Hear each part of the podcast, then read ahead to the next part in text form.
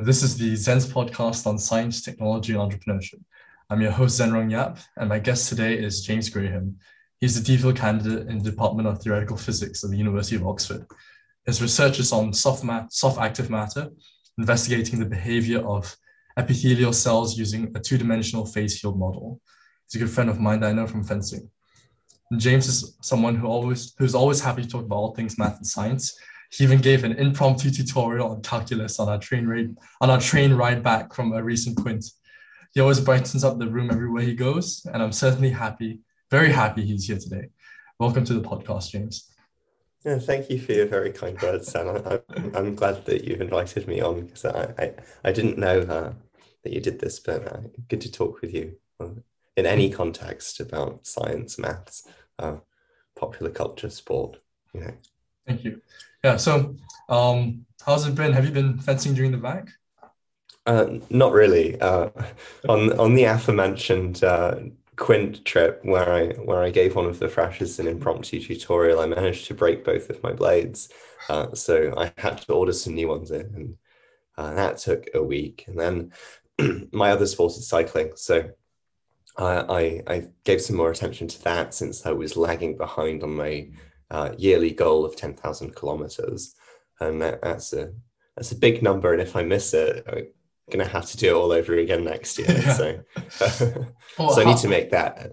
Where are you up to in that 10,000 kilometer uh, as of yesterday, I'm at 9,982. Oh, so that's so close. Very close. Yeah. And uh, well, I've got a week to do it because I'm going back to the States for Christmas on, on Monday and I won't be able to ride there. Is is that because it's like snowing there, or? Oh no, it's because uh, it's because the roads are really dangerous. that's fair. That's, that's that's fair. Um, I don't know. In Malaysia, you can't you basically can't cycle anywhere either. I mean, number one, it's way too hot, and uh, number two, I think I don't think cars are used to having any cyclists around, so no, I'll, I'll just stress everyone out. Yeah. How hot is it in Malaysia?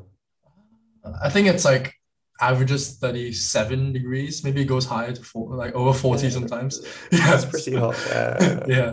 most of the time it's um everywhere is air conditioned air, air conditioned so when you go to everyone just goes to a mall useful. basically and like hangs out there yeah so yeah um just to jump in um you mentioned your DPhil to me was on soft matter and phase field models right could you describe yeah. and explain what that's about because I was I was always been really curious about it. I haven't found the time to yeah. Um, so the overarching goal is to understand how cells move. Uh, and computationally speaking, it's easier to look at how cells move in two dimensions rather than three, but people do do research in three dimensions. And um, that's useful for things like tumor invasion, because uh, you, you, have a tumor somewhere in, in an organism and it metastasizes, and how do the cells uh, yeah, how, how do they leave the tumor and, and migrate by themselves? Um, now, there are lots of ways that you can model how cells move around in two dimensions. I, I could rattle off their names, but they, they, they have advantages and disadvantages. Like you can look at where the centers of the cells are, you can look at where the boundaries of the cells are. The phase field model, which I work with, is a nice one. Um, it's, uh, it's been used by a, a, number of people over the years, and you know, I think it. I think. Uh, I think it was first put together for this context in about 2012.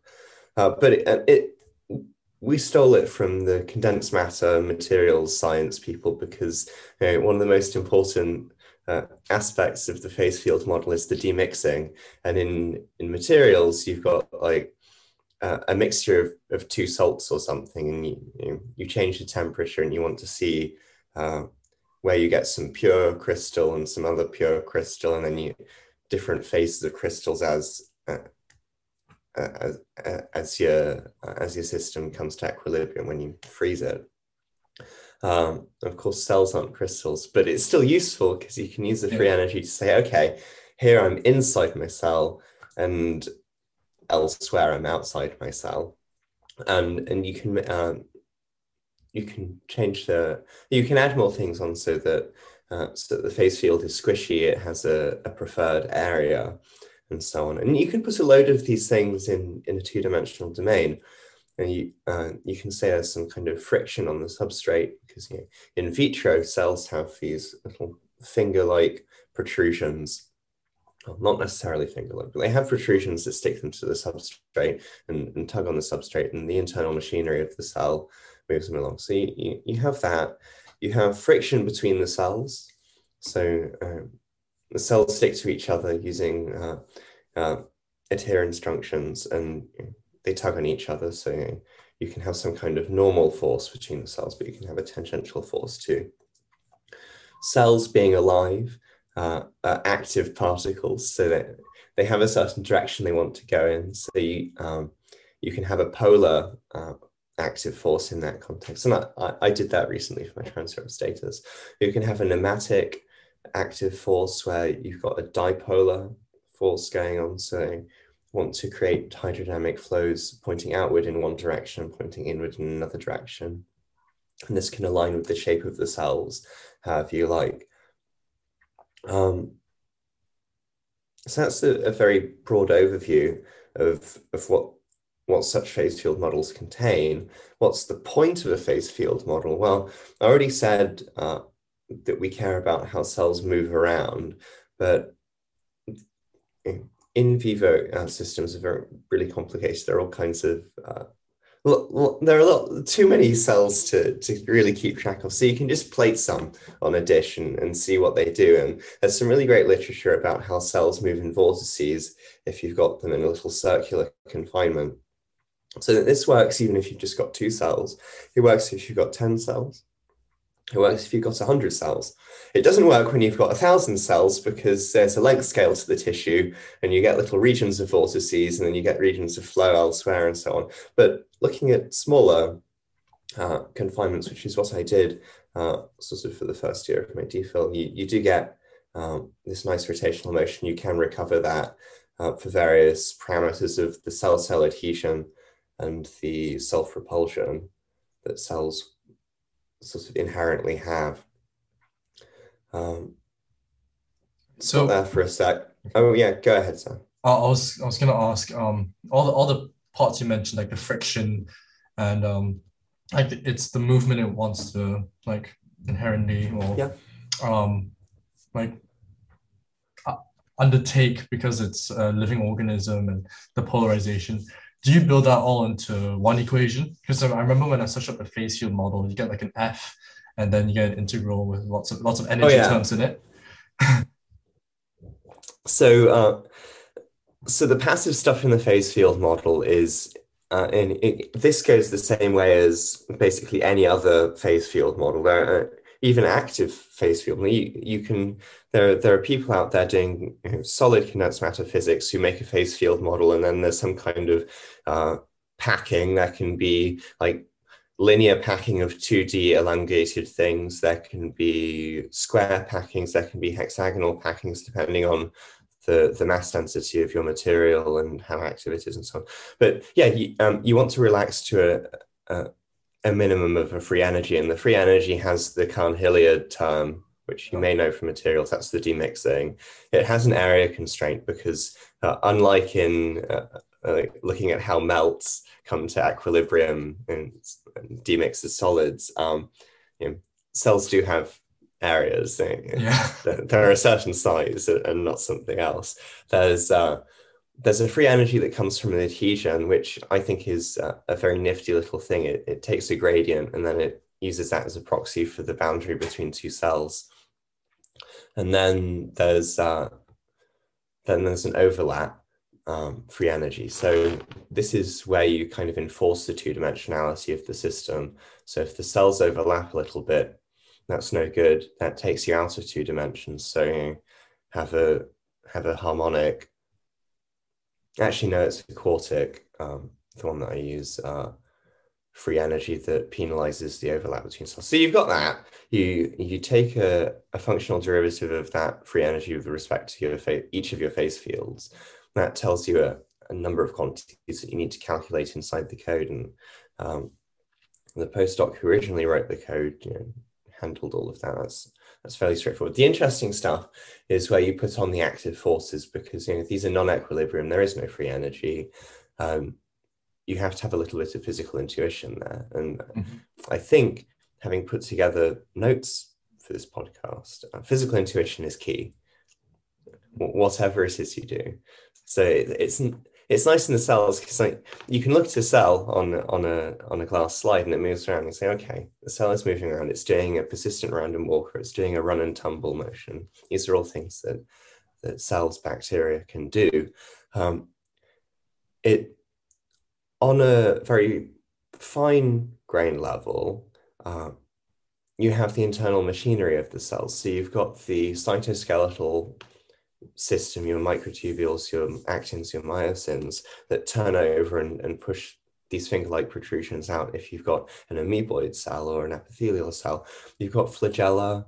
Um, in the case of E. coli and other bacteria, and it, so you, you know it's there, it's physically there. So you feel justified saying, okay, the cell has a certain direction it wants to go in.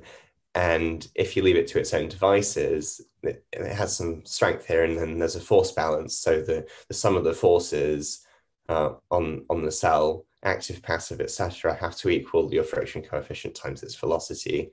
Uh, because in, in the, well, you throw out inertia because the cells move very, very slowly. Uh, and there's uh, the Reynolds number in the system is really low. See, It's a, a very viscous kind of thing. so the way That- Yeah, go ahead.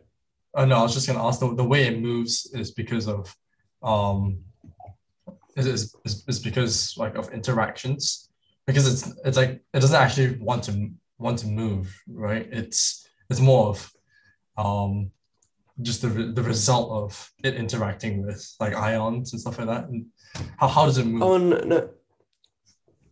Well, any kind of cell, ha- well, perhaps not neurons. I don't know about neurons, but uh, at least not in that respect. yeah. Uh, uh, uh, you know, bac- bacteria, uh, mesenchymal cells, you know, for example, tumor cells, um, epithelial cells like skin cells, they they definitely do move, and uh, they they move u- using the internal cytoskeletal machinery they've got powered by ATP, or, or they've got flagella and these little, yeah. little stringy things that they wiggle and they they swim oh along. okay. Um, so it's it's all internal and it, it's powered by well ultimately ATP, but you know, how, however they get energy uh, through eating nutrients. And you know, that that's all on a level that's a little bit too fine grained for the the phase field model, which is why I said yeah. we feel justified saying that the cell wants to go in a certain direction Mhm. with a certain speed, and then you know they don't go in that direction forever. So there's some kind of rotational diffusion going on in in this direction as well. Uh, so that's part of it. The other question is how do, how do you choose that direction? Right. So E. coli, for instance, are a rod-shaped bacteria, Yeah. and they have a flagellum at the end that is is in line with the the rod shape. So you, you feel justified in saying, okay, uh, the bacterium itself is pointing a certain direction, and it's going to go that direction. Hmm. When you've got uh, when you've got epithelial cells that are a bit blobbier, uh, definitely not rod shaped. It's perhaps a little harder to define the direction that the cell is pointing in terms of its shape. Um, do, you- do you still want to to make the cell go in the, sort of the average direction of its shape? Do you want the cell to go according to the velocities of its neighbors? Do you want the cell to go according to some other field? You can have chemical fields, magnetic fields, electric fields, and the cells respond to these kinds of things. Um, yeah, so uh, there's a there's a lot of room there to explore how cells may or may not do things, and it it sounds a little bit making stuff up and seeing what sticks, uh, but it, it's well to an extent it could be. Like you, could uh, you could mix and match all of these different things and just see what happens. But it, um, it's useful in that, uh, you know, for instance, if cells go to the average of their their neighbors' velocities, well, in that case, you know, in a small system, when you've just got two cells, they won't move around in they won't go in a circle because if they're going in a circle the average velocity of the system is zero and if in a, this kind of velocity alignment thing, they want to both go to zero velocity, well, there goes your rotational motion. And this was the subject of a paper in 2014. Yeah. Yeah, so um, you, you can generate predictions and uh, you, you can see what parameters and what mechanics of the, the force alignment and shape alignment and so on generates things that look like what the biologists see when they actually do their experiments. Uh, so I guess further down the line, uh, people would use these models that uh, that you build and previous person built to look at to look at actual biological systems, right? And uh, try to understand the mechanisms behind that. Is that what happens? Yeah, uh, on on a coarse grain level, that's what I'm trying to do. Uh, so, you know, biologists look at life on a huge number of scales, and we've picked a scale where we resolve each cell. Um, you can go on on a much finer level, and that you can uh, you can write down equations for the the actin-myosin cortex, and some people do that. Or you can go on a much coarse grain, more coarse grained level, and you don't even resolve individual cells. You just average over the density and the velocity of a region of cells. So uh, we, we've picked a nice length scale here where, where the things in the system represent individual cells so that you can look at some kind of mesoscale biological experiment and, and see whether we can make that happen in silico. So, so what's the what's the biggest problem that you need to um, sort of fix or tackle before you think it would be able to be adopted more and used more? Uh, one of the really big problems is cell division, and I thought I had solved this about a month ago. I was so excited. Uh, I, the, I, I only really did this because one of my group members just said, "Hey, James, what about cell division?" So I thought, okay, how am I going? How can I write a cell division algorithm? And hey, it's it, it, in theory, it's pretty easy, right? You you find out where the you know, your cells divide randomly according to some distribution. That that's sort of beside the point for right now. But once a cell decides it wants to divide, you you take that cell away and you put two daughter cells back, and then you just keep. And there are some subtleties here, like uh, you you know when a when a cell starts dividing, it it, it it elongates. You you get your centrosomes and the mitotic spindle with all of your chromosomes lined up across the middle, and then the and then you kind of pinch off at the center. So you need to you need to have something that is reasonably uh, representative of that. Not least because if you just take away a cell and put two daughter cells back, well, there's um, there's not enough room for them both. So that's that's not realistic. Um, I thought I had solved that. I got some very nice movies of you know, this happening in my computer, or I should say on the cluster. Um, yeah. And then I, I'm running into memory issues that I, I just can't deal with. Um, so I've kind of stepped back from that and I'm looking at nematic forces in, in my two-dimensional tissue at the moment and hopefully I can resolve the cell division problems. See, good. Well, good good luck with that, James. I think if there's anyone, I think you can do it.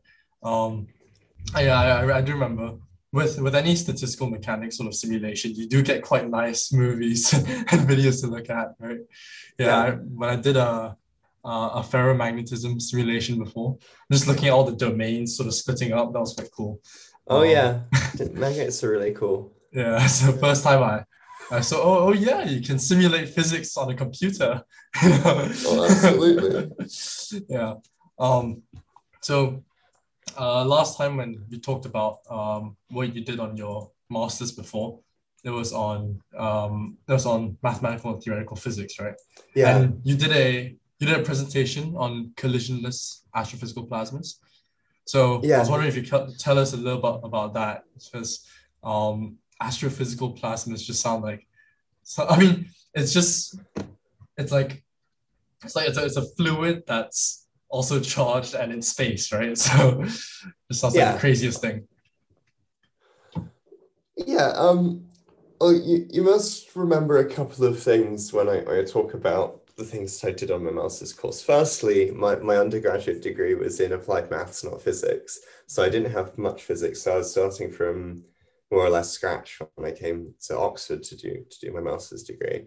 Um, secondly, I, was okay with the maths and not so okay with the physical intuition, which made uh, yeah. Uh, which made the plasma instabilities project a bit of a mess. Um, plasmas are really cool. Um, I mean, a lot of physics is really cool, which is why it was so hard to choose uh, a topic for, to do for DPhil.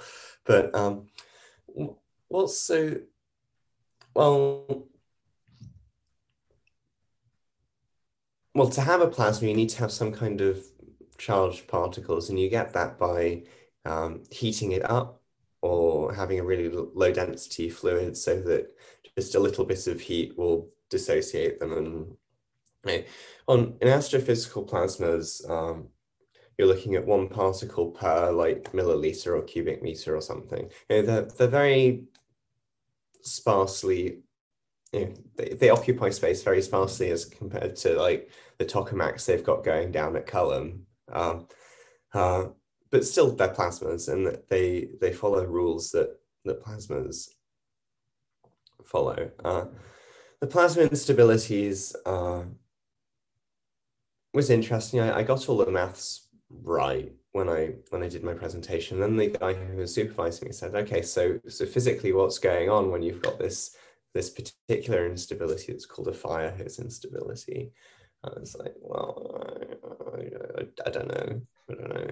Um, but uh, you can look at plasmas from a kind of kinetic standpoint, or you can write down fluid equations for them. And this is magnetohydrodynamics, MHD, and you can uh, you can make it collisionless, you can make it collisional, you can make it relativistic, you can make it Galilean. The the relativistic um, MHD is very important in space as compared to um, like tokamaks because you know black holes for instance have these plasma jets off their poles uh, and those are very very fast objects so to understand what's going on you do need to include relativity in your in your theory of mhd um, you know, mhd helps explain things a bit better and in fact it explains one of these plasma instabilities a bit better because uh, when, when you're talking fluids you're talking uh, quantities like pressure well, you already I already talked about pressure in the kinetic standpoint,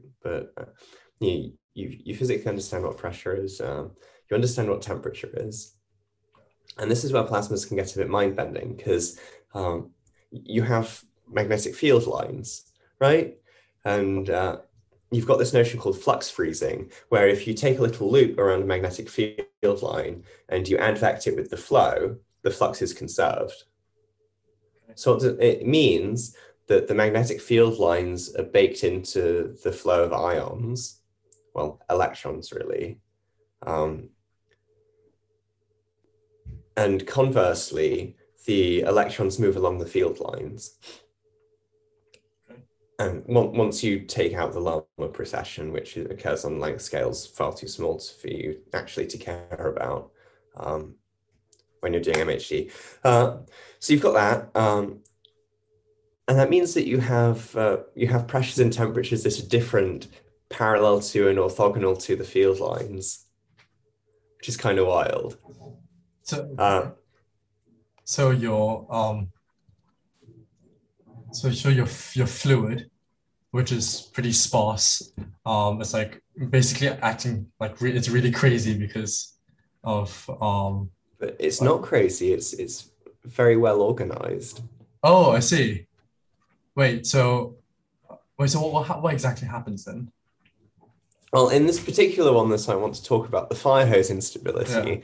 Yeah. Uh, I, I didn't give it its name. Someone else get, way back in like the 50s or 60s gave it this name. Yeah. But it, it makes a lot of sense. Uh, when you're talking about fluids and pressures because you know what what goes on in a fire hose you've got a lot of water moving very quickly at high pressure uh, you you've got the skin of the fire hose that's very strong that pr- you know, holds the pressure in and it squirts out the end right uh-huh. and if you don't want the end of the fire hose to go anywhere, what what do you need? You need to hold on to it very very strongly, right? And you sort of have to tug on it, you know, hold it very very tight. And if you let go, it'll just fly everywhere. Mm-hmm. This is what happens in, in this plasma as well. So if you've got the the right regime of oh, pressure, temperature. I, I've forgotten exactly. Um, it's it's been a while, but the idea is you've got this parallel pressure. You've got the pressure parallel to the uh, to the magnetic field line, and if you let it go wrong, that parallel pressure goes to zero or negative. Anyway, the, the idea is that instead of having a very taut magnetic yeah. field line, because you know, if you've got a magnetic field line, um, it'll literally oscillate like a guitar string. Yeah. Okay. Right. Because of the movement, right? Yeah. Oh no, no, um, okay, yeah. no, because uh, you can have a stable perturbation to the magnetic field line. I see. Okay. Uh, and the tension in the magnetic field line, just like uh, just like in your one D wave equation, you, uh, you you pluck a guitar string. That's a stable perturbation because it's ah. held in by the by the tension at the bridge and at the um, at the neck, right? Mm-hmm. But if your tension disappears, your guitar string breaks. Then it just and just and your fire hose breaks, and your magnetic field line goes squiggly all over space. So then, so that, um, that's your instability, and then there's uh, another one called a mirror instability, which is also cool. That's where you've got electrons sort of confined in a you kind of make a box out of magnetic, magnetic field lines and the electrons will bounce from side to side and uh, that can go wrong as well. Yeah. Oh, okay. All kinds so, of in, interesting things going on. And then, uh, yeah. Uh, have enough instabilities, you, you get what's called, well, I, I'm not an expert on MHD or on astrophysical plasmas, but it, it, you, you have this notion of something called a galactic dynamo.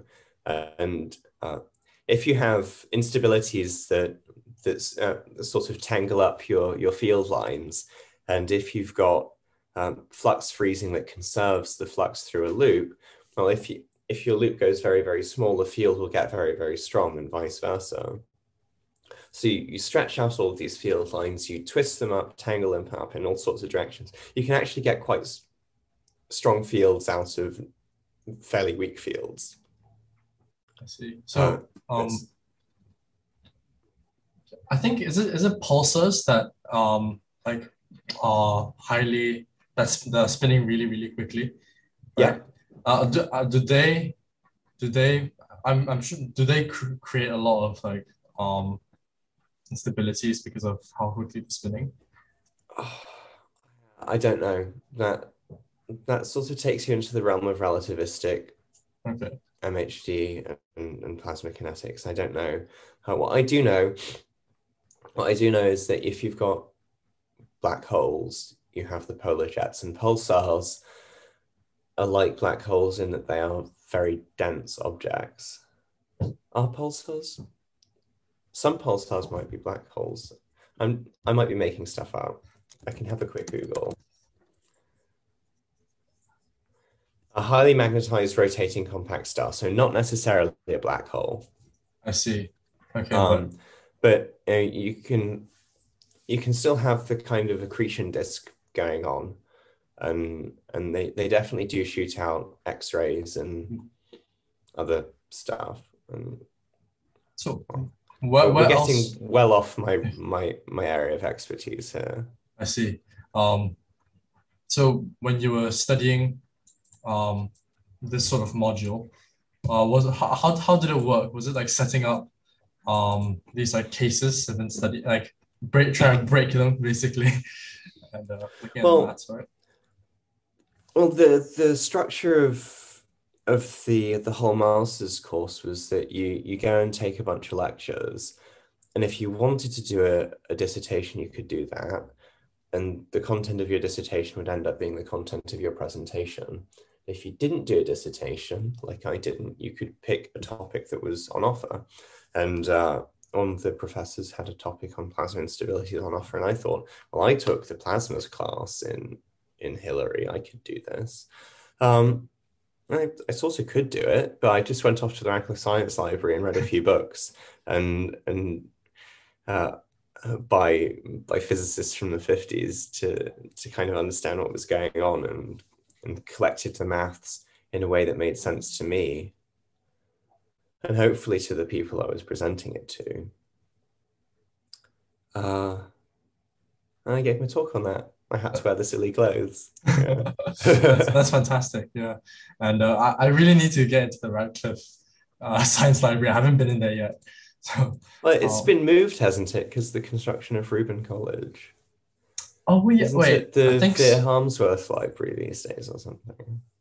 You know what? That actually makes sense because uh, when I went into the Vere Harmsworth Library, I thought it was a I thought it was American history library, but then I saw like I saw theoretical physics books there as well. Yeah. So that was quite confusing. But I think it makes most much more sense now that you say that. Yeah. Um, with with your with your masters, because it was in um, mathematical and theoretical physics, uh, I was wondering if you had any thoughts on what the difference between mathematical and theoretical physics is. Oh yeah, so um, it, it is two words, isn't it? Uh, mathematical physics is a lot of making mathematical techniques that can be used in physics. So, uh, in, in the world of fluid dynamics, it can be developing. Well, one, one example of something that's been developed is not so you know the advective derivative or the material derivative that uh, you you've got a you know, the partial time derivative plus oh, the, yeah. the, advection of a thing due to flow. Well, uh, that's not the only kind of special derivative you can write down for fluid problems. You can you can develop something else, and one of these things is uh, co-rotational derivative, or you can have can upper and lower convected derivatives. So you you account for some kind of rotational motion. Oh, okay. When you're when you're advecting your material, and you can keep going to to higher and higher levels of hydrodynamic interactions hydrodynamics is difficult because they're long range interactions and long range interactions well they're yeah. difficult it's uh, complex yeah yeah and so if you've got a co-rotational derivative uh, or convective derivatives and so on um, it accounts for the rotation of the fluid in addition to the advection and that means that you can take a look at some things like maxwell models and swimmers squirmers uh, uh, uh, other like really viscous uh, non-Newtonian fluids. You can look at uh, how a rod-shaped particle falls in a in a dense medium. a rod-shaped particle doesn't fall straight down; it'll rotate to to a kind of special angle and then fall from there, which is kind of cool. And you can't account for all of that stuff if you just have an advected derivative. So you want to so the, the work of um, the mathematical physicists, I'm sorry, I just said entirely the wrong thing, is to, to develop more techniques to help solve questions like that. And then in theory, um, you don't necessarily need maths, you just need a lot of physical intuition. Um, and it, it helps to have maths. And I, I think a, a great example of the distinction between mathematical and theoretical physics uh, is that or well, to, to hammer home the, the aspect, the, the theoretical physics bit, is that um, in the 50s, you had particle accelerators. I mean, you still have particle accelerators, but you had them in the 50s, and and, and you you had detectors looking at things coming coming from the sky, and you, you'd see cosmic rays, and they break up into pions, and then they decay into muons, and all kinds of kaons and other particles, right? So you, you ended up with this thing called the particle zoo, yeah, where yeah, you've yeah. got yeah the particle zoo where you've got like so many particles going on. They've all got different charges and different spins. And like, what on earth is going on here? And then Murray Gell-Mann was like, what, what if we have these six things called quarks and they come together in various combinations to make the particles in the particle zoo? And that's a very theoretical physics way of looking at things because um, the, the quark model works really, really well right? But there was no amazing mathematical underpinning for that until the 70s when when um, Wilczek, Politzer, and Gross came up with um, QCD, which you know is is how we understand the weak and strong forces today. But uh, but even without the maths, Murray Gell-Mann was able to kind of see through this whole um, what um, phenomenology of of particles. That's the right word. Um, to kind of hypothesize what could be causing it. So I think that's a great example of theoretical physics in action. That's actually that's actually a really cool way of putting it. I'd always been um, trying to figure that out, and one of my teachers um, said said said, said something about how the mathematicians sort of come up with the structure, and they look at they look at it just from the structure, right? But then the physicists think about it in terms of the intuition, and I, I, the the quark the quark story is actually pretty um, really good way of putting it because you have you have the whole like, like 20 years in between.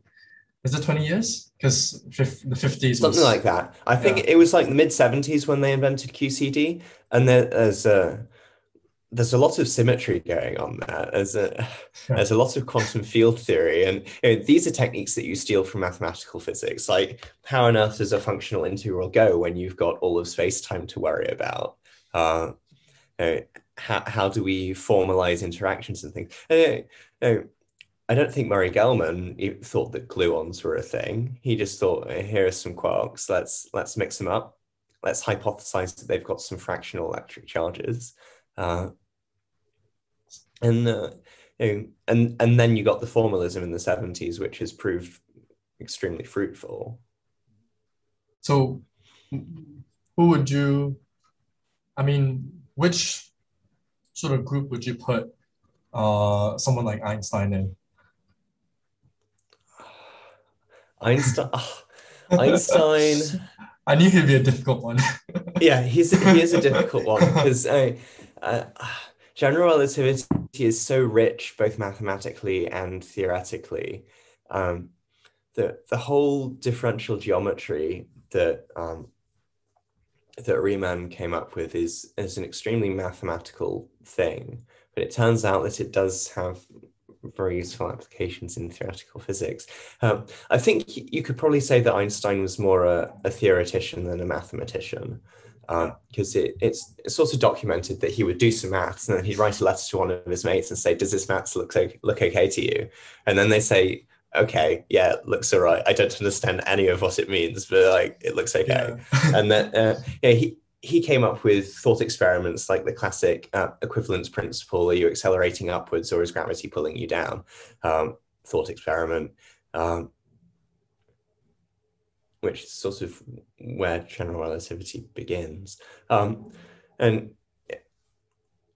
and then he did a very theoretician thing where he hypothesized that the universe is uh, is a static object. So he put the cosmological constant in that has uh, has proved to be both wrong and also very helpful. Uh. yeah, so it, seems like you, we have him like thinking a lot more, uh, just about like the thought experiments and like seeing seeing things move around in his head. Yeah. Right. Um, Einstein was really special in that he he was able to think about all of this really crazy stuff, and then he looked looked for some maths to describe it. Um, well, would you say you because from what I, what I'm hearing from you, you sort of started out on the more mathematical physics side, and then have moved into the more theoretical. Well, I started in sort of complex systems. That, that's the bulk of what I did my undergrad in. You and uh, I wouldn't say I've returned to that, but yeah. You did say that you did your, uh, your was it your thesis on computational neuroscience? I remember. Well, that wasn't a thesis; it was a couple of summer projects. Okay. But I can talk about that. Yeah. What was that? What was that about? Yeah. Um, well, let's lay down some analogies, um, some groundwork. Uh, I've already said that in, in the world of two-dimensional tissues and, and cells moving around, uh, th- there are a whole load of models out there, right? Uh, and the phase field model is one that's nice. In computational neuroscience, there are also a, a ton of models. Uh, uh, there are so many of them. They, they can be very fine grained, they can be very coarse grained, etc., etc. Um, I did two projects on, on different ends of that spectrum. The first one was to do with Hebbian learning, where you, you've got a matrix that represents the connections between neurons, not necessarily symmetric, and you iterate some learning to to kind of promote some synapses and to demote others. Um, and the idea is that by building up a connection of synapses, can uh, you've you've encoded a memory. So then, uh, well, it's it's well known that you can encode multiple uh, memories into one network of neurons, and this is something I did for a problem sheet once. Right, I set up a, uh, in in MATLAB a, a, neural network, and actually that one was cool because uh, you, yeah, you encoded something like five memories, and then it, you know, it would cycle through them uh, for, um, with a certain frequency. That was kind of nifty. But um, the point of the project that I did with Hebbian learning was to see if we could encode a, a few memories, and then see how noise affected what we call the decorrelation. So uh, if, if you give a neural network something that's exactly what it's memorized, then it'll say, okay, here's the thing. And well, it hasn't actually had to do anything because you've already given it, given it to it. You, you can put some noise on, on the input, right? So you can take the memory and you can give it a little squiggle here and there. And then the neural network will take that and say, okay, this is the thing that I've memorized. And the question is, if you've put multiple memories in, can you do a linear combination of those memories and, and see what it says? So if it's memorized, well, uh, the, the kind of thing we were we meant to model through this was the olfactory bulb. So we talked about things like chocolate and coffee. So if it's memorized what the signature of coffee is and it's memorized what the signature of chocolate is, it, it, it can recover each of those things separately. If you mix together coffee and chocolate, what's it going to say? if you put some noise on top of that, it, it might might bias it slightly towards chocolate or might bias it slightly towards coffee. And I, I, I did the, the numerics for that as a PhD student doing, doing the theory. Um, and that was kind of interesting. I spent a few months on that one summer. And the second project I did was a much fine, finer grained thing. In, in computational neuroscience, there's this thing called the Hodgkin-Huxley model, which might ring a bell or something. It basically you've got bunch of couple differential equations, and instead of looking at how strong the connections between neurons are, well, you, you've got that. You've got that because it is a neural network. But instead of just looking at that in the context of Hebbian learning, you've got a, a potential, the, the voltage inside each neuron. You've got the states of various uh, potassium, sodium, calcium flows, and so on. Um, there's a lot going on. Uh, so you, you could say this is a more realistic model. You, you put together a bunch of these things, you couple the neurons together. And the point of this project was to see how uh, see how the neurons synchronize with each other. So you, you put in a, a certain input at a certain frequency. And then do, do they synchronize all together in phase with the input? Do they synchronize all together out of phase with the input? Uh, do they synchronize into multiple groups? One of the cool phases that we saw is um, they would uh, the the neurons would synchronize into two groups that were out of phase by two pi over five. Why two pi over, over five? I don't. Well, I didn't do the theory for that, but it, but it was cool because uh, uh, you'd uh, you'd have the the periodic stimulus, and then to go like but bum, and then you'd wait until the next stimulus. That's cool because that, that's like your heartbeat or something. Mean, it's, it's not your heartbeat because it's neurons, not not cardiac tissue, right? But um, the the cool thing was that you could get all of these different synchronizations uh, out of this network of neurons according to how strong the input was and um, how strong the noise in in the uh, the synapses was as well. and ultimately the idea behind that was like how how do you get all of the different brainwaves that people have right so so people who study sleep or or do stuff with MRIs a lot more would know a lot more about the brain waves, but you know, they have different frequencies and they they come about at different times. So obviously the neural network inside your head is capable of doing different behaviors at different frequencies. So this was a sort of analogous to that. And then um, I should say that I was doing all of the really uh, nitty gritty computations for that. And the theory came from one of a different PhD student this time um, PhD student um, who had a Kuramoto model, which you may have seen. Sorry, what's Kuramoto? That? The Kuramoto model is a very simple thing. You have an oscillator with a certain phase, and then there's a there's a bias towards synchronizing with the other oscillators. Um, you know, you have you have one differential equation per oscillator rather than like six or seven. Uh, I, I, can see how um, sorry, I, there's, I think there's a thunderstorm going on, but uh, oh, I can't hear. Yeah, I, I just not, worry. Yeah, but anyway, and Kuramoto models are cool because um, one of the classic problems in synchronization is fireflies. Um, do you have? Do you know fireflies? Or uh, yeah, yeah, yeah. Um, yeah, we have them in America, so it's it's a very uh, you, you go out on a summer evening and you see the fireflies flashing, and then you go to university and your complex systems professor is like, remember fireflies, this is what's going on. Uh, so you, you, have an oscillator that represents where in each, because um, uh, fireflies lighting up and then going dark is is an oscillator, right? They do it with a certain certain frequency. And it turns out they they do synchronize. So you can set up a Kuramoto model to describe these things.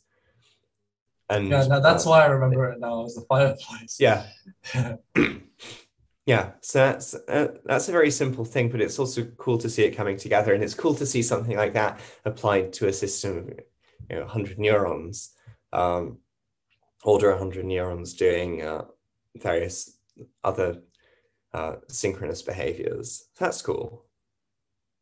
So it was like studying um, so you you basically set up a system to as an analog for the brain, and then you study like and you're studying what the model would come up with when you That's sort right. of put it under yeah. certain conditions, right? Uh, you know, I've always been wondering how co- computational neuroscience works, but it makes a lot of sense. It's, it's it's quite similar to just how uh, you do anything in physics or chemistry, right? Yeah, so the, the the PhD student's Kuramoto model mean field theory was like, I've got an idea about what goes on, but we need to do all of the really complicated maths that we know 100% describes this behavior to see if what we've got is reasonable. And in, in fact, it was. So that is that is amazing. That's nice. yeah. Um, so, um, did this like experience in like sort of doing the code help you with um, then going on to build the like whole quantum field theory that you that you mentioned before? Uh, uh, uh, I mean, quantum field theory project that that was a good one. Um, so I, sh- I should probably say a little bit about what I was trying to do before I talk about yeah because the, the actual coding process was was fun. It was challenging. It was it, it made me want to pull my hair out. Um, broke you, but but that's really where the lessons come from.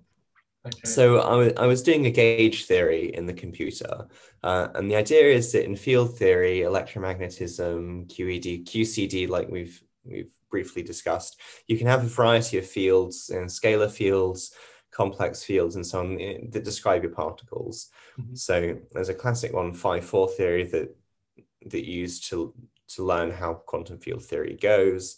Um, you have uh, you have fields for your quarks, you have fields for your electrons, and so on. And a gauge transformation is a transformation in, in the theory that leaves the Lagrangian invariant, uh, which kind of means there are some loose ends uh, in, in, in your theory. There's, there's a symmetry here, and symmetries uh, get broken, they give you new particles.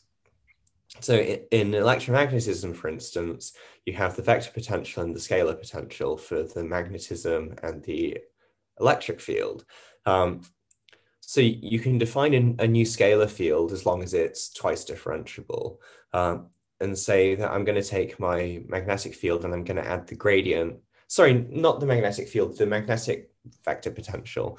And to that, I'm going to add the gradient of this field because you, you get the magnetic field by taking the curl of the vector potential and the curl of a gradient is zero. Um, likewise, you can do the same for the scalar potential. You can, you can say now I'm going to take my voltage and I'm going to take away the time derivative of uh, of this twice differentiable function that I've set up. And it turns out this transformation leaves your uh, least Maxwell's equations invariant, or yeah, your your electric field and your your magnetic field are invariant under this transformation. So the, this this field that we've introduced is called a gauge field, and when you do scalar QED or vector QED, you need to um, account for that. And there are a bunch of choices you can make and I don't know enough about quantum field theory to dis- discuss in detail the, the, pros and cons of each of these things. But the idea is uh, you, you have a gauge theory that's symmetric, that gives a certain symmetry to your system. And what's the simplest gauge theory is um, this thing called U1. Uh, U1 uh, is that, a, be, is that a Lie group? Yeah, it's a Lie group. Um, but the, the key, yeah, so yeah. Is there more to it? so it, if you want to simulate a gauge field, you, yeah. you need to have a lattice, and on each lattice site, you need to put something. Uh-huh. Uh, and if you've got a really complicated uh, Lie group like SO3 or something, uh, you have three dimensional rotations, and that means that you need to put a three by three matrix at each site on your lattice. And that's a lot of maths. And that's far too much for a little baby project. So we did a U1 gauge field theory, uh, which can be represented by uh, a single complex number uh, with, uh, with unit magnitude. So that means that you only need to, needed to assign a phase to each site of your lattice, which made life a lot easier. Like, yeah. and and the fact that you only needed to store the phase meant that you didn't even need to encode a complex number. You just needed to encode wow. the phase, right? Because you get the complex number out yeah. by your cosine plus i sine mm-hmm. phi. Yeah. So the, the, it was a U1 field theory because that was the easiest thing to code. Uh, and and from that you can you can generate various operators to to see um, how the phase is changing when you go around a little loop in your your field. You can, can do all kinds of things. Then you can uh, take the n goes to infinity limit of of various correlators, and these are supposed to decay exponentially and uh, the exponent has the lattice spacing, it has the number of uh, number of lattice sites, and it has the mass of your particle. And the interesting thing was the mass of the particle. We'll we'll get there. Um, okay. But the, the point I, was we needed to we needed to figure out the masses of the particles. Yeah. Uh, but to get there, you had to actually code the the field theory, and we needed like order ten to the four lattice sites oh uh, in God. two plus one dimensions. So space is two dimensional, time is one dimensional. Mm-hmm. Um, for for this thing, you need to you need to encode that. I knew Python, right? Mm. Yeah. So I I I coded my my Metropolis algorithm. Uh, particular statistical mechanical way of generating equilibrium configurations in Python. And I ran it on a, a four by four by four uh, lattice. So you've got 64 lattice sites. It's kind of uh, you know, eh, finite size effects, right? but uh, just just to see how how it went, and it took like all day to do this in Python. I thought, okay, my, my professor wants yeah. me to do like 36 by 36 by by 24 or something. This is going to take me weeks to code uh, to run in Python. So you but, to learn C++. I did. I didn't have to learn C because I had already taken a class the year before on oh, C++. Okay. I had yeah. just got extremely rusty, so I thought I'd better break out my C++. uh, so I did, and uh, and what took uh, what would have taken three weeks to run in Python took 24 hours in C++. So that was very good. Amazing. Got plenty of data. Got to do all of my correlators. Got to find out the, the mass of the particles I got particle masses. And uh, do you know what U1 gauge field theory does for you, Zan? Uh, no. okay, okay. So uh, quantum electrodynamics has U1 symmetry. So yeah. it has the U1 gauge field. Mm-hmm. Uh, do you know what the gauge particles are in, in quantum electrodynamics? Um, I think. What particles do you have in E and M? You have electrons. You, are talking about like bosons, right? Of QCD. Yeah. What are the bosons oh, yeah. in QED? Uh, so you have uh, the photon, and then you have for the strong and weak, you have uh, is it the Z boson or something like that? Oh yeah, uh, well, uh, but that that gets into QCD. We're just we're just talking U1 symmetry QED here. Is it just a photon? It's just a photon. What's the mass of a photon? Zero. and, and, what mass did I get out? Not zero. Not zero. oh. oh. okay. Yeah. Uh, well, so so I, I, got my particle masses wrong. Uh, at least uh, at least the masses of my bosons did decrease on as the lattice got bigger. Okay. so that's not the worst thing. That's not the worst. Do you, do, do you Oh wait, hang on. I think you may have mentioned this. You still haven't gone back and fixed the problem yet, right? No. I, I, am not sure what I did. I, I don't know if my code is broken or whether my statistics is broken, but I, I got particle masses that were not zero.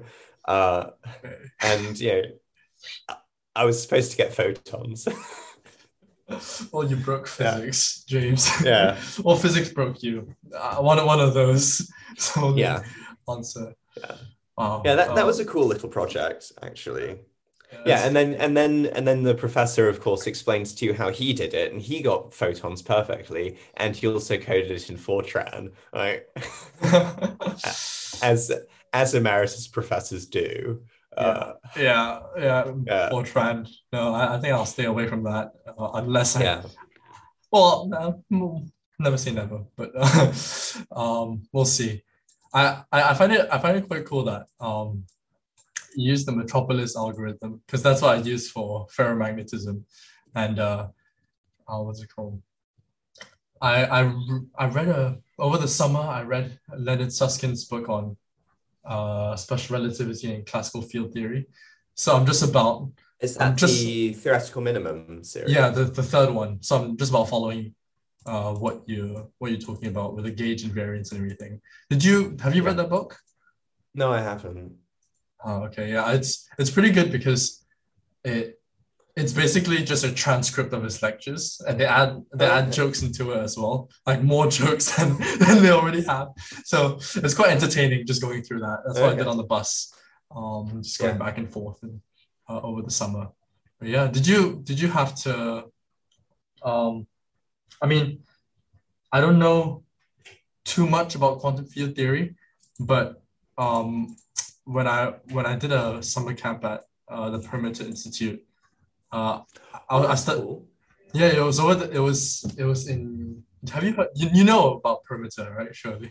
Yeah. Yeah. So, uh, it was called ISSYP. I did it in year the, the summer of year twelve, but the thing was, okay. this was before I'd learned like linear algebra and multivariable calculus. I knew like vectors and oh, matrices. Okay. So uh, yeah. the my mentor the mentor was like, okay, so we're gonna we're gonna find a renormalization group for like uh, for the Ising model, and then this is so once you do that, you'll you kind of understand how I how I'm trying to apply it to the universe, right? So I'm like, okay, renormalization yeah. groups. Um, do you, do do you use that? I mean, did you use that when you were studying quantum field theory?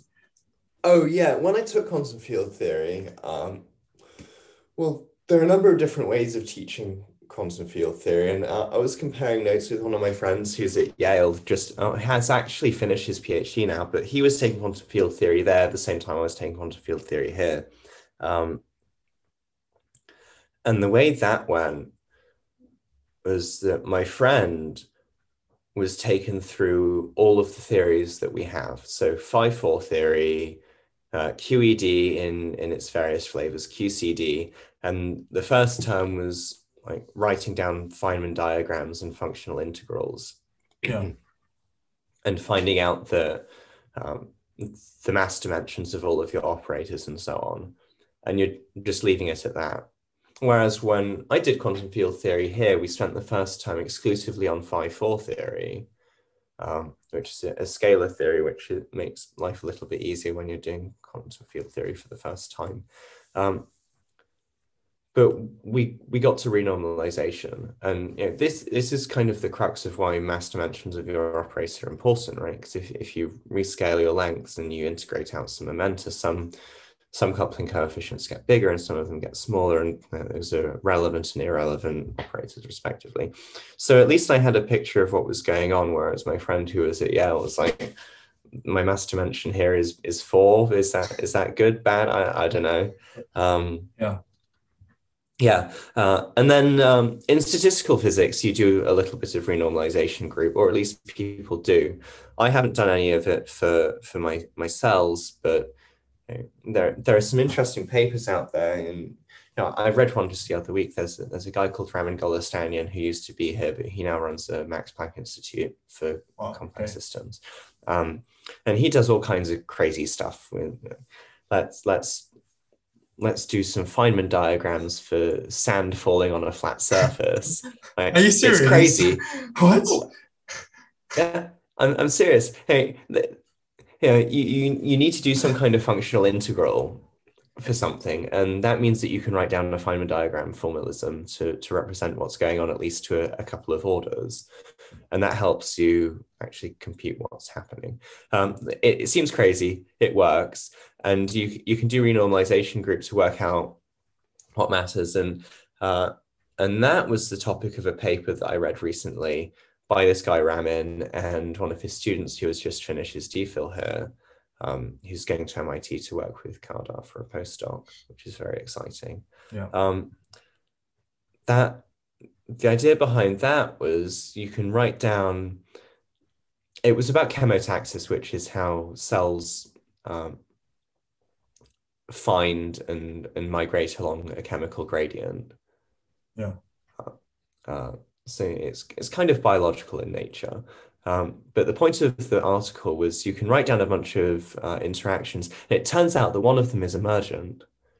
So you, d- okay. you you tend not to write this down on a physical level, but when you do the renormalization group, it just comes out of the woodwork. So you have to account for it.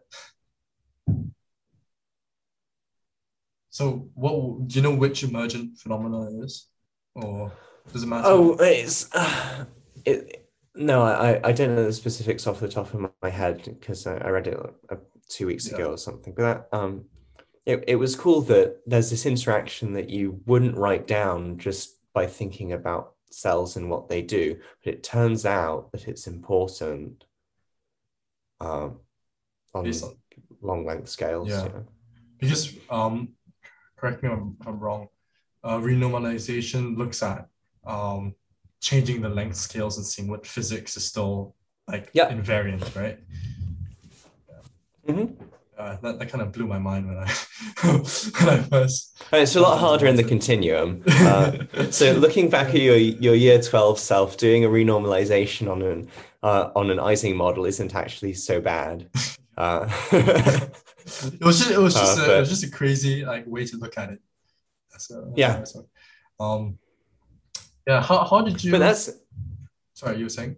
Sorry, but uh, it, it it's important when you when you're looking at critical phenomena because you know fractals are exciting just to look at, right? Yeah. And they're self-similar on various length scales. And it, it, if, if you've got a certain system and you tune the parameters just right, you get length in um, scale invariance. So you you can zoom in and out at will, and your system's going to look identical.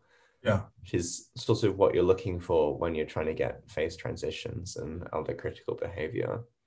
Yeah. Um. So, how how did you? Because when you were when you're doing your masters, it seemed like a lot of the stuff you're doing was uh, extremely theoretical, right? Well, I guess you're and like much more on um, studying mathematical methods and uh, looking yeah. at like space and stuff like that.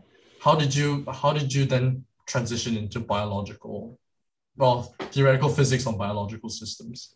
Well, I'd always had a sort of latent interest in biology and see my computational neuroscience work as, Yeah. as an undergrad. And then this opportunity just presented itself to me. I And uh, you know, I've already said that uh, there's so much interesting stuff in physics that it's kind of hard to decide what your favorite is. Mhm. So I thought, yeah, Yeah. I'll do it.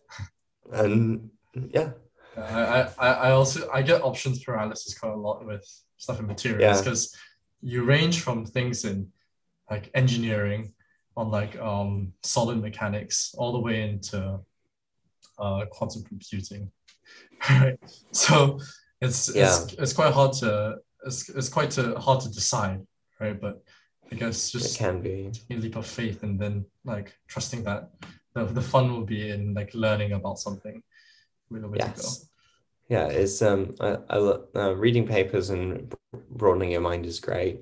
Um and you know, I doing my code to tr- trying ultimately to get to get interesting behaviors out of my cells is is rewarding uh on a kind of results oriented thing, but it's also rewarding in a kind of process coding, trying to fix all the myriad problems I, I get memory troubleshooting. pointer issues, yeah. You know, Yeah. at the algorithm not being quite right to do what I want. But yeah. Uh, because of your background in statistical mechanics, uh, I wanted to hear about your thoughts of this quote. I think I, I think I'm I don't I don't think I have it exactly, but uh, I remember Okay. some physicists saying like when the dust like settles and the curtains are like up, the only thing that will remain is statistical mechanics. Right? What do you think of that? Do you know what it's I like, referencing? Or Is there some additional context? I, I think I think what they meant was that um, because of the way physics is formulated with uh, some stuff in uh, relativity and, and quantum mechanics, because it's not like the final versions, right? There'll be um, there will be things that'll be changing and um, Yeah. Um, more not, not really axioms, but things we kind of think the model is the way it is will be uh, disputed and Mhm. proven wrong. So statistical mechanics is the only thing that's like pretty solid.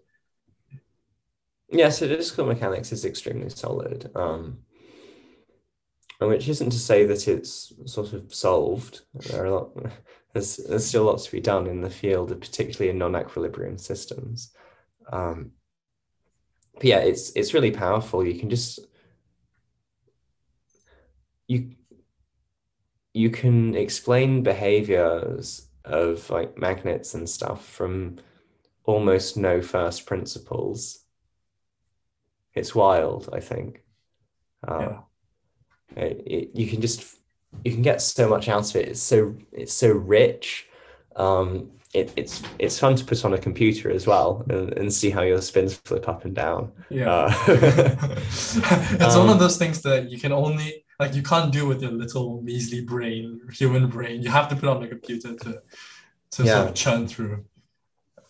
Um, yeah. Um, yeah so that's really cool stuff um the, the one other cool thing that i i um i found on your website was the was the Yeah. lego stuff like Yeah. so so so completely different from the physics uh what, what was your inspiration for those lego models um was it Uh, because you're just like pissed off with the degree and everything and just wanted to do something creative Well, I, I've always in, enjoyed my Lego. and I guess ultimately it's it's a nostalgia thing. So uh, when I was a kid in the late '90s, uh, which kind of dates me a bit, uh, I, I had a, a nice little collection of Lego. And it's so great to, to iterate and build new things out out of the castle as I had. I, spent a lot of time playing uh, playing with my castle and, and making new things for it, new towers and so on. Um, I like buildings. Uh, so you can make scale models of, of from various things. You can make it uh, make scale models from balsa wood, card, styrene, and so on. And I, I've done a bit of that. and that, that's nice. Um, you, you've got a lot of room to play with there, but but Lego's nice in that you're constrained. Uh, there is a system. Um, you know, it's uh, I've forgotten the exact millimeter dimensions, but you know, you, you, your standard little Lego brick has a certain height and it's a certain width, and the height to, to width ratio is six to five. So you've got to you've got to think carefully because it, it, it's it's not cubic. Yeah. So you you've got to be a bit more creative in in how you organize everything, um, and and you might think, ah, oh, that that makes life really hard, but but the constraints that you have it, you know, it, if you were unconstrained, if you just had a pile of card and styrene to build something, you might think, "Oh, I don't know where I'm going to get started." But you know, because you're because there are certain pieces that exist, because the geometry is already constrained in a certain way, you get to be creative, and you can think, "Oh, this piece would work for a certain you know, spire on something." And so on. And the fact that there's a system isn't to say that you can't do some really wild stuff. So you can even you can even make right triangles that don't have integer hypotenuses if you if you do the right thing, um, which is pretty exciting. Um, and uh, round and polygonal shapes are, can be quite hard, but it's really rewarding once you figure out a way to do that that's sort of structurally sound.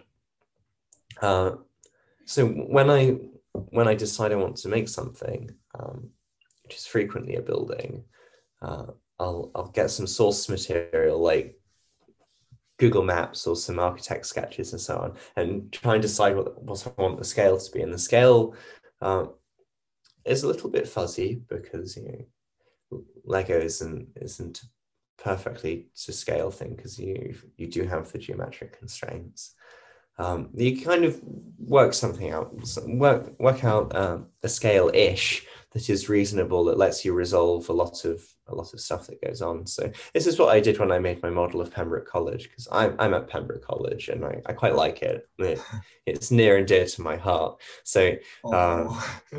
so I, I thought, how am I going to make the chapel? How am I going to make the old quad? What's a reasonable scale? So I, I ended up picking like one of these um, headlight bricks to represent a window, and that, that kind of sets it from there. Um, now it was a lot harder when I when I wanted to design a, a model of the Radcliffe camera, which is a, another classic building in Oxford, because I, I, I wanted that to be to the same scale as Pembroke College. Yeah. So I, I, you put it on a map, uh, and you can see it. Yeah, uh, so I I couldn't be quite so flexible, but you know, that that one was really hard because the Radcliffe camera is a round building, round build, uh, round things are difficult in general to make with Lego. Um, by I made a a twelve sided polygon, something like that, sixteen sided polygon. See, okay. Um, and that, that was very fiddly to design, but once once you've got that, um, once you've done it, you you have a you have a representation of uh, of something that you like or something that you find interesting, and you've kind of solved a problem. And I like that. It's actually so cool. I, when I was young, I, I played a lot with I played Transformers a lot. Yeah. having them transform from robot to to vehicle and then back. It was just I don't know, it's just a work of engineering and something to marvel It at. is, it's really cool. And and there are people who build transformers from Lego. And uh, I can't imagine doing that, but it, they've they've got to make sure that all of the pieces stick together and you get the you get the transformation from you know, your your truck to to Optimus Prime and you know, you, you've got to f- fit all of that in. It's like mind boggling. Yeah, I, am uh, sure they. I'm sure they. Yeah, they, they must probably do so much, like Blender or CAD work before they then go and just just to just to make sure that everything fits together and got enough clearance and everything. Well, you can uh, you can just well, this is one of the advantages of Lego. You can iterate and prototype things very very quickly. Mm. Um, pe- people just fiddle around with bricks in their hands as well until they they find something that works. Have, have you built anything in, with real Legos? You know, like in recent years? Oh, it's been a bit of a while. Um, one one of my favorite things is that I, I built a little model of the cat bus from um, Harry Potter. Wait, no, no, no, Harry, Harry Potter. No, Totoro, right? Totoro. Totoro, yeah. Yeah, yeah. Yeah. Wow, that's uh, that that that was fun. Yeah. Yeah. Um, I, I love that. A, a, very small thing, no, nothing, nothing, nothing very large, but yeah, that that was a that was a fun thing. I I, I think I got a nice little representation of, of what the cat bus looks like. Uh, do, you still have it with you and also?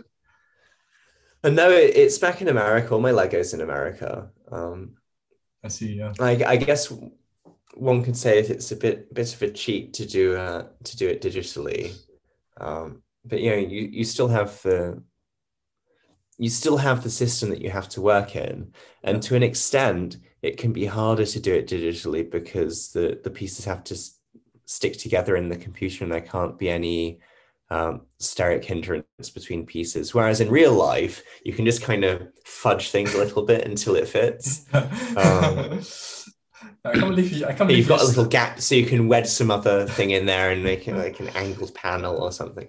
So there, there are advantages and disadvantages. Mm-hmm. I can't believe you um, use steric, steric hindrance to describe Legos for that. It's true though. it's true. It's true. Yeah. It's true. Oh, um, yeah, yeah I, I just have uh, one, one last question, James. Um, well, it's it's more so because uh, I remember uh, seeing you doing a lot of reading at the Quint back in Warwick. So, yeah. uh, what, what was what was the most significant book that like made you change the way you think? okay, so yeah, I, have had to think about this, and I, I, said at the very beginning that physical intuition is a very important thing. Yeah, and I've said that um, that theory and maths uh, in physics are on slightly different. Well, they're not on different levels, but they're different things, and they're they're valuable in their own own regards. Um, I've read a lot of books over the years, but I think that the most most important one I've read recently is uh, The Lightness of Being by Frank Wilczek, who is oh, one, of the creators of, yeah. one of the creators of uh, quantum chromodynamics. Um, he, he takes you um, through the standard model and he he, ha- he has a good good style of writing but he um, he doesn't shy away from some of the details so he doesn't get into such detail that um, that a layperson can't understand what's going on so he doesn't write down a lot of very hard maths but it, he goes into enough detail about the actual physics that I can kind of make connections with what I do know from the maths that I know. Uh, so I, I got to understand and develop a bit more physical intuition, I think, for how, for how physics goes, at least on the standard model level. Um, and this book came up uh, the other week when I had dinner with my MCR committee. So in the committee is currently reading it and is really enjoying the process. Uh, uh, I I chimed in and said that you know, I I really enjoyed this book as well, and one could say that this is the most influential book I've read for a while because it kind of gave me a new appreciation for for physics and inspired me ultimately to to apply for my DPhil. I see. Okay, that, that's uh, that's amazing. Um, it's a really good book. Uh, if you haven't read it, I'd recommend it. Okay. Uh, thank you so much, James. Uh, is there anything that you wanted to say or uh, anywhere people can reach out to you if, if that's okay? Uh, well, first of all, thank you for having me on, San. It's been lovely to talk to you for the last almost 90 minutes now. Um, yeah. If you if you want to contact me, if you want to uh, dig through my stuff on the internet like Zan has done, my website is uh, uh, jngraham.com. That's J N G R A H A M.com. Um, yeah, I, I don't really have a a good presence elsewhere. I mean, I'm on Facebook and stuff, but you know, yeah, thank you so much. James, my my portfolio of stuff is on my personal website. Yeah, um, yeah. I spent I spent a lot if, of time. If you'd like to see it. Pembroke College cool. and and the Radcliffe camera and my little styrene house and and read my thoughts about the books that I've read, that that's your place to go. All right. Thank you so much, James. It's been great. Thank Thanks again, Sen.